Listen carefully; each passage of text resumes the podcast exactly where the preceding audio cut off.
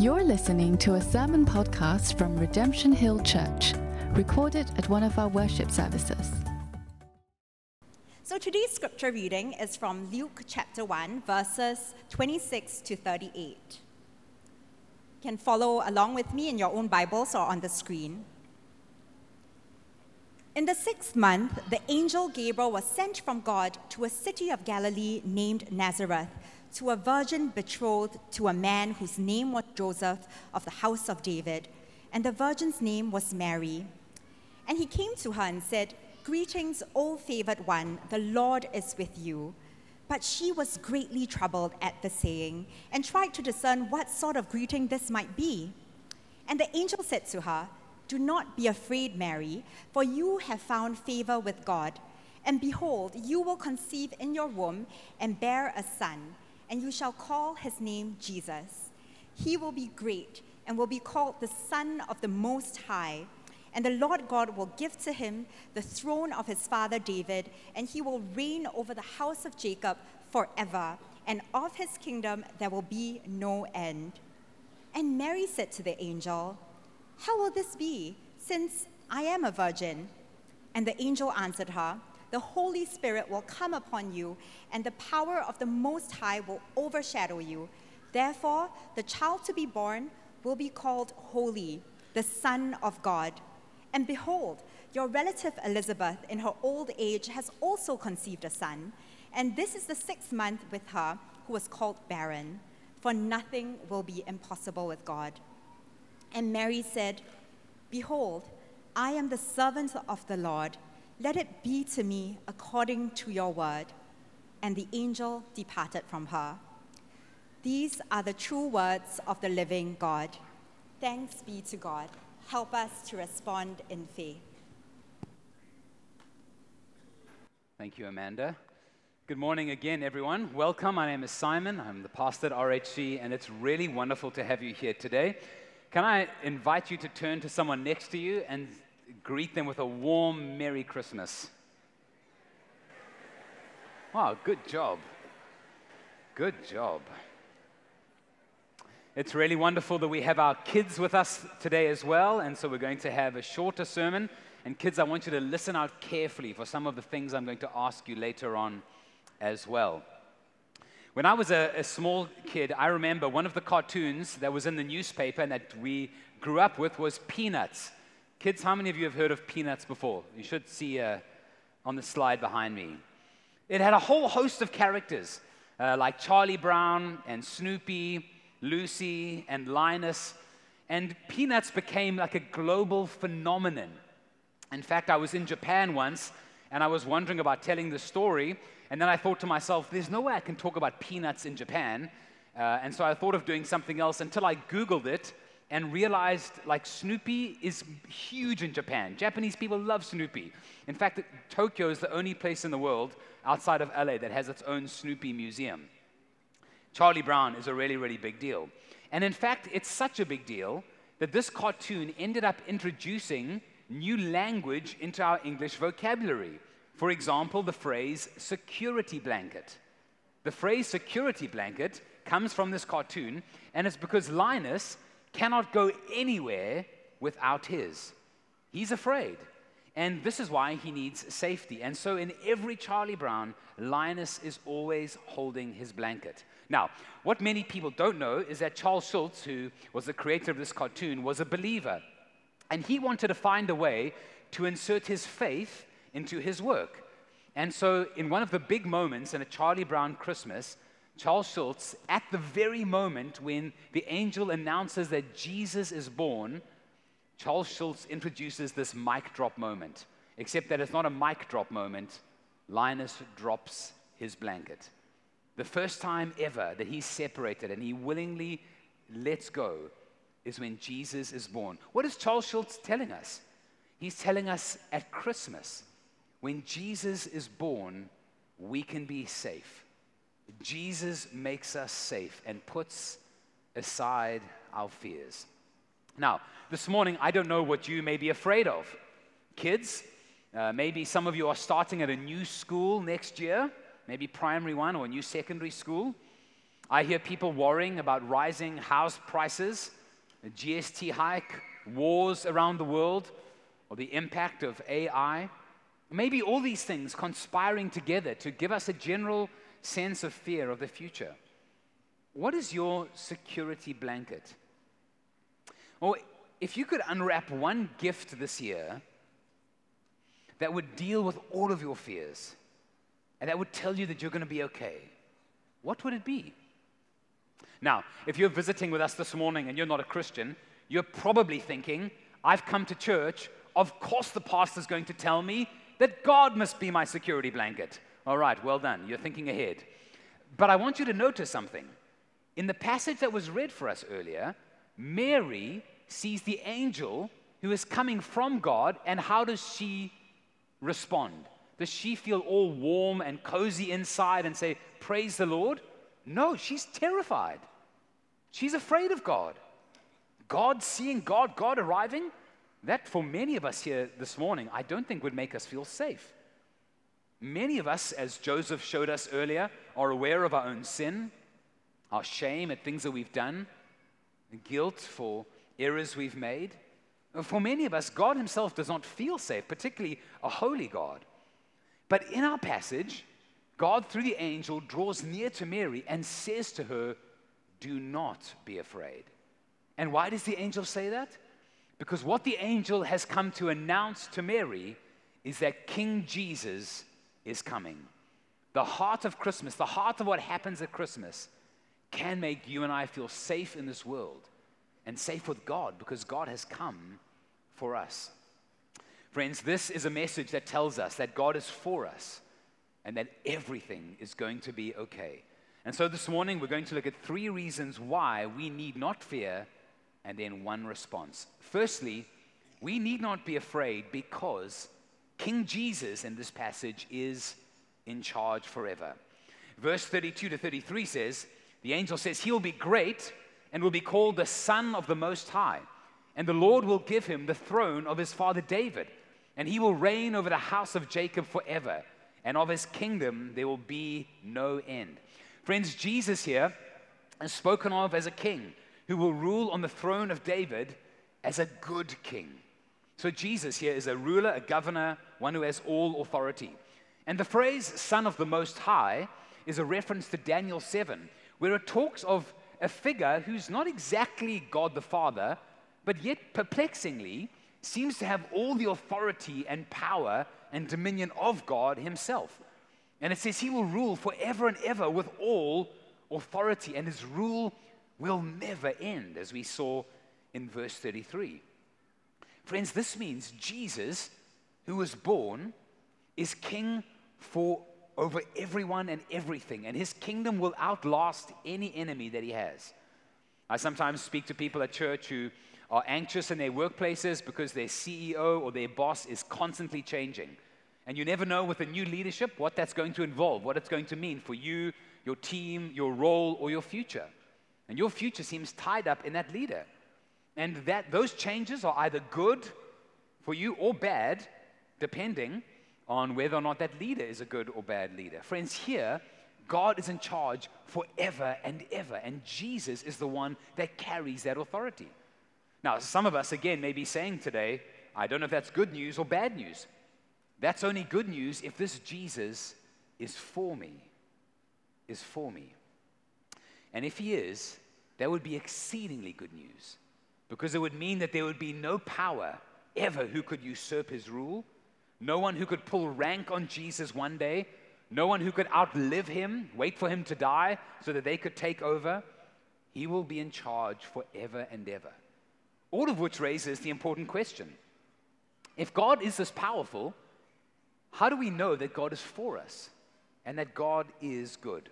Let's see our second point this morning. We need not be afraid because King Jesus has not overlooked us. I don't know if you noticed, but in the first verse that Amanda read for us earlier, it says, In the sixth month, the angel Gabriel was sent from God to a city of Galilee named Nazareth. Now, Nazareth, friends, was a small, almost no name town. It hardly featured on the map. We'll see a little bit later, it was known as a dark and as an oppressed place. In fact, before Christian references to Nazareth, there was no historical record of the town even existing until 1960. So that means only 60 years ago did historians ever find a reference to the city of Nazareth that existed before Jesus was associated with Nazareth. This was a very, very small place, very insignificant. In other words, the angel bypassed Jerusalem, bypassed Rome, bypassed all the leading cities, and came to a poor, uneducated teen woman in a virtually no name town with a despised population. I can't go into all the history, but the people of Nazareth were looked down upon and despised. Friends, the equivalent would be if the angel came to Singapore and was looking to see who she could find, would probably go and find someone in a one room rental flat. God did not arrive, the angel did not arrive and pick the beautiful and wealthy daughter of Caiaphas, but went to the opposite kind of a place. Maybe you're here this morning. Maybe you wandered in because you saw an advert somewhere or you looked us up online and you're here in this mass of people and you don't know one person here. You feel all alone. Maybe you're the kind of kid at school who, in PE class, when they were deciding teams and who would be on which team, you were always picked last. If you're one of those people, you're the kind of person that Jesus sees and draws near to. That's where Jesus begins. That's where this story starts in Galilee, in Nazareth. It means Jesus, friends, does not simply come for the high and the mighty, but he comes for overlooked people in overlooked places. Now, for Jewish readers, this reference to Nazareth and Galilee would have reminded them of a prophecy that Isaiah had made about 800 years before Jesus was born, from Isaiah chapter 9. And that prophecy tells us one day a child will be born. He'll come to a land of Galilee, and he will sit on the throne of David, just as our passage says, and he will be born. Uh, his mother will be from Galilee. That's where light will dawn. But it's not just about where Jesus comes. Isaiah 9 tells us the kind of ruler that Jesus is. How will Jesus re- relate to the people of Galilee? And it tells us he will be a tender ruler. To the oppressed, he will open the doors. To those in darkness, he will bring light. To those who've been struggling in war, he will burn every warrior's boot. It'll be thrown on the fire. And what kind of a leader will he be? He will be a wise counselor. He will be a prince of peace. Yes, he will be the mighty God who's in charge, but he will represent the everlasting Father. In other words, friends, this King Jesus is coming to rule and to govern, as Isaiah 9 says, with a peace and a wisdom as an everlasting, tender hearted father, not a big ruler coming to push down the little people. Now, friends, when we stop and think about our own lives, we probably recognize that there is that so much that's wrong with our own lives and that is wrong in the world is because we identify as those who are not cared for, those who are frequently overlooked, and those who have no one looking out for us. Much of our fear is driven by feeling no one's looking out for me. And therefore, we have to secure our future ourselves. And friends, it's this fear in all of us that makes this world so insecure. Normally, around this time of year, you see those viral videos where people are queuing up for those sales, like after Christmas sales or whatever it is, and they start fighting and they're like in queues and they're trying to get the best deal that they can. I mean, it seems ridiculous to see, right? And yet there's a fear there. Someone doesn't want to lose out. They're taking matters into their own hands. And it looks really ugly when you see it. But, friends, this same impulse, I think, is found in every one of us to varying degrees when we have one beautiful, exquisite panettone cake in our kitchen and the slices are going quickly, and I realize I haven't had as much as I want, that same impulse begins to kick up, kick in. I begin to look, I'm paying close attention. I don't want to be too rude about it, but I want to secure my rights. I'm afraid of losing out. Friends, we often react because of fears like this. And this happens in the world on just a far bigger scale. We, we think this world is a zero sum game. Our insecurity, our fears results in our conflicts at work, afraid someone else will, will get ahead of us, interpersonal conflicts at home. It's the greed behind why house prices rise with people speculating. It's the same impulse that leads nations to go to war. Friends, I want us to see that what may present in our hearts as fear often harms, ultimately ends up harming us and those that we love so much as well. And the Bible shows us that these actions are actually sinful because they're rooted in a lack of faith that God is who He says He is, that God is good, that God's in charge, that God loves us, that God will satisfy us. Friends, if we believe Jesus was like this and was truly in charge, we could breathe out a deep sigh of relief and relax. So, some of us may be thinking this morning, is God really like that? Is God really loving and strong? What about all those churches that talk about God being holy? What about God judging sin? And what does that mean for me if I know that I've sinned against God? And this brings us to our third reason why at Christmas we need not fear. We need not be afraid because King Jesus does the impossible. I'm sure that in this room this morning, with so many of us, there are varying levels of skepticism. Some of you may have been invited, you don't believe in the Christian faith, and you're thinking, Simon, you're talking about God taking on flesh. This seems impossible. Or maybe you agree in principle, God could be, you know, loving and, and kind, but you say, not to me. You don't understand what I'm like. You don't know the things that I've done. You know, kids, it's kind of like if you know that you've done something really bad, and then the school principal comes like knocking on your classroom door, and you suddenly are full of fear. You don't want to see the principal because you know you've done something wrong. Friends, there's a sense in which every human being lives with this kind of sense before God. How is it that a perfectly holy God can take rebels into his kingdom and lavish them with counsel and tenderness forever and ever. This is impossible. This seems impossible. How can you and I relate to this God as king? Friends, every one of us need a mediator. We saw in our passage earlier that Mary has her own fears of God. When she initially sees the angel, she's afraid. And then when God speaks to when, when the angel speaks to her and tells her what's going to happen, she uh, is confused as well. She has more questions. How can this be since I'm a virgin?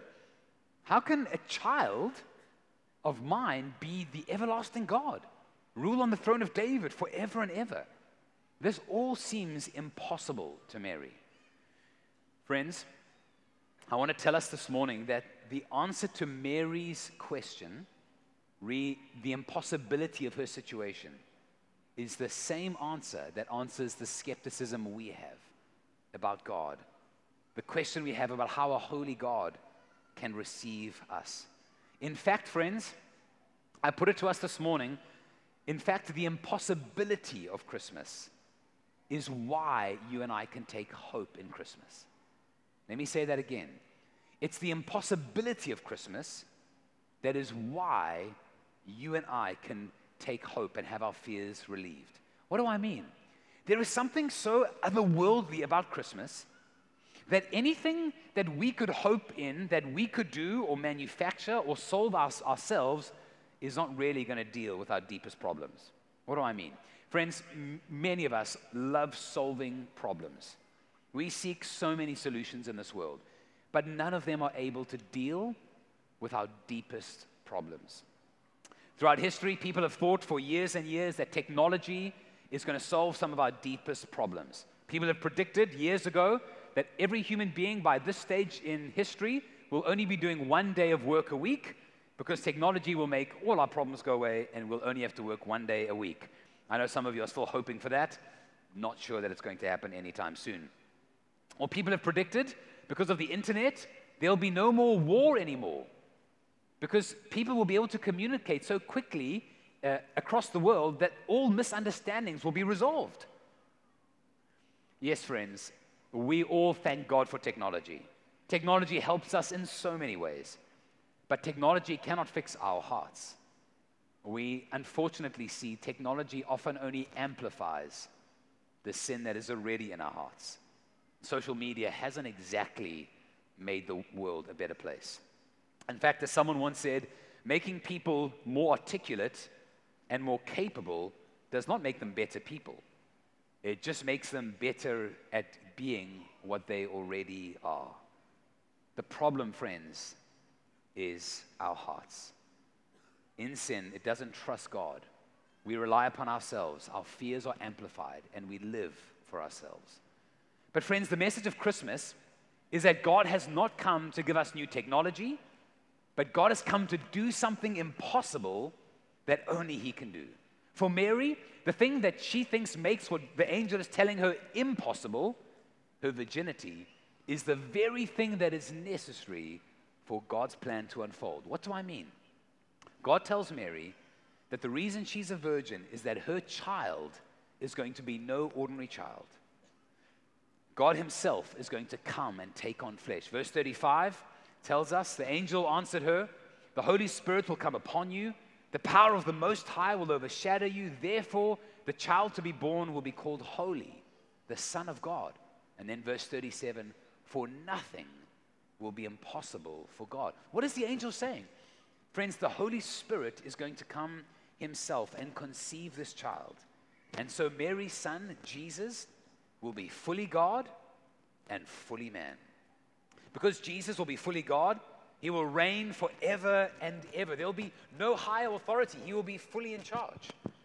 And yet, as a man, Jesus will be able to do what you and I have failed to do and turn our hearts back to God. How will Jesus turn our hearts back to God? He will live rightly, perfectly before God for us.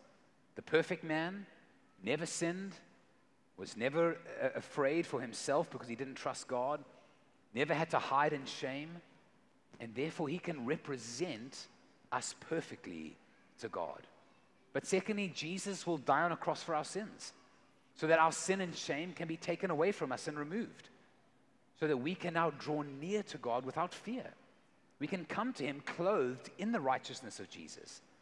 And then he will rise to be present with us forever as our mighty God ruling forever and ever. Friends, this is why the only solution to our deepest problem of our hearts having turned from God is something impossible. And that is something God Himself comes to do. God coming to do what you and I cannot do for ourselves, to wrap Himself in flesh so that He can wrap you and I in the security blanket of His love in Jesus. Friends, Jesus has come for us. And this means we now can know for certain that He is in charge. He's strong. He's even conquered death. He's absolutely for us. He's not overlooked anyone. Therefore, we need not fear anything in life. God is for us. He promises to care for us and to one day heal this entire creation. We may be in trouble this morning, friends. We may have sinned. We may lose our jobs, but we will never lose God. And He will one day wipe away every tear. Now, we've seen three reasons, friends, why Christmas and the birth of Jesus means we need not be afraid. But the final question we must ask is how do we respond to this this morning? And I want to tell us as we end that we can have our fears removed by receiving King Jesus. I want you to notice here, Mary was not all overjoyed immediately. It seems as though before she could fully comprehend all of this, she was probably thinking about the short term implications of what the angel had said.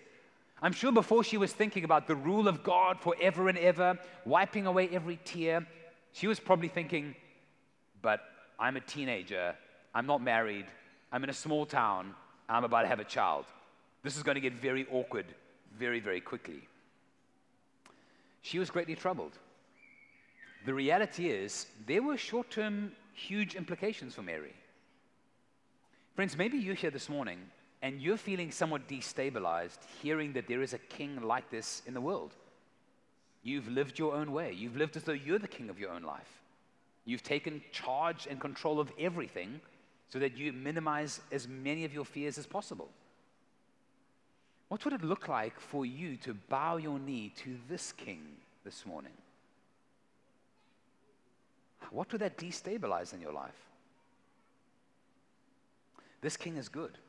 And so we can see Mary's response. In verse 37 to 38, Mary says, Behold, I'm the servant of the Lord. Let it be to me according to your word. And the angel departed from her. What does this mean? Friends, this means Mary is desiring for God's word, his promises, to become reality in her own life. She's saying, That sounds wonderful. This may be difficult in the short term, but I receive Jesus, what you're saying to me. Count me in. Friends, Mary here is responding with faith. Faith here lays hold of God's promises, it lays a hold of God. It puts our souls at rest. It's how we draw near to God. If I were to say to you this morning, there's a million dollars in your bank, without faith, you would never go and check. You would never make a withdrawal from it. But if you believed me with faith, you would go and you would find what I've told you was true, if it was true. Unfortunately, it's not this morning. And you would begin to live in the benefits of that. But it would take faith for you to act. Friends, I'm inviting you this morning to respond, whether you're a Christian and you need to trust God in a deeper way, whether you're a non Christian who's exploring the Christian faith, I'm inviting you to respond the way Mary responded. To draw near to God this morning by faith. Treat Him as though he's real. Treat his word, what he promised you, as though it's true. Believe his promise. Put your fears at rest. What destructive behaviors, either to yourself or to others, would you stop if you really believed Jesus was in charge and good and came for you? Now, before we wrap up this morning, I know that some here think faith what could be more old fashioned than faith? I want to just address you for one or two minutes before we close. Friends, I want to tell you that every single one of us in this world live by faith at some level. You may be here this morning, you may not be a Christian, but I want to put it to you that you probably do believe in faith in some ways. There are some who say, I don't believe in faith, I simply believe in science. Friends, science operates on assumptions of natural laws that are consistent across time and space.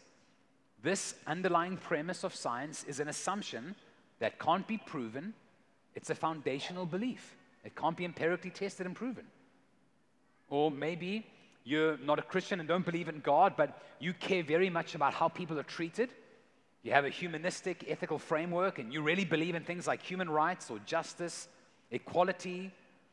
But, friends, these things can't be empirically proven, they can't be shown in a lab. They must be based upon some kind of belief that people are valuable and precious. There's faith at work there, friends. Or maybe you simply hold to a naturalistic worldview that assumes the origin of the universe can be explained by natural processes. The belief in a purely natural cause for the universe's existence, friends, is a foundational assumption that again cannot be empirically proven. As somebody once said, you can believe in the virgin birth of Jesus or the virgin birth of the universe. Choose your miracle. Friends, we all need faith. We all have faith underneath all of our views, but as Christians, we're explicit about them. We believe God made this world, as we heard this morning. We believe this God is the basis for why every human has dignity and has come, and we believe this God has come in flesh at Christmas to save us from our sins and bring us into a glorious future. Friends, Mary was invited to participate in true hope, which she received and she believed by faith. So can you. So, where do you stand today? Will you believe in the promises of God? Friends, let's see the baby Jesus. Let's drop our blankets. Let's breathe out. And Merry Christmas. Let's close our eyes and pray. Father, when we read the Christmas story and we see what you have done for us, we confess we are often bewildered. This seems too good to be true. It seems truly, as Mary said, this seems impossible. And yet, when we see the impossibility of the plight of our own sin, we see your character and your love for us and your holiness, we know it will only take something impossible for us to be redeemed. And that impossibility finds its origin in the heart of our everlasting Father, a wonderful counselor, a mighty God, our Prince of Peace. And so this morning, we draw near to you by faith. We believe your word, and we ask you to put all of our fears to rest as we gaze upon your Son Jesus, who was born in a manger, who died for our sins, rose again, and is now at your right hand, and who will reign forever and ever. We pray, Holy Spirit, that you would grant us faith, you would increase our faith, that we may walk out of here with a sense of joy and gladness in you today. And we ask this in his name. Amen. You've been listening to a sermon podcast from Redemption Hill Church. You can find more of our sermons online at www.rhc.org.sg.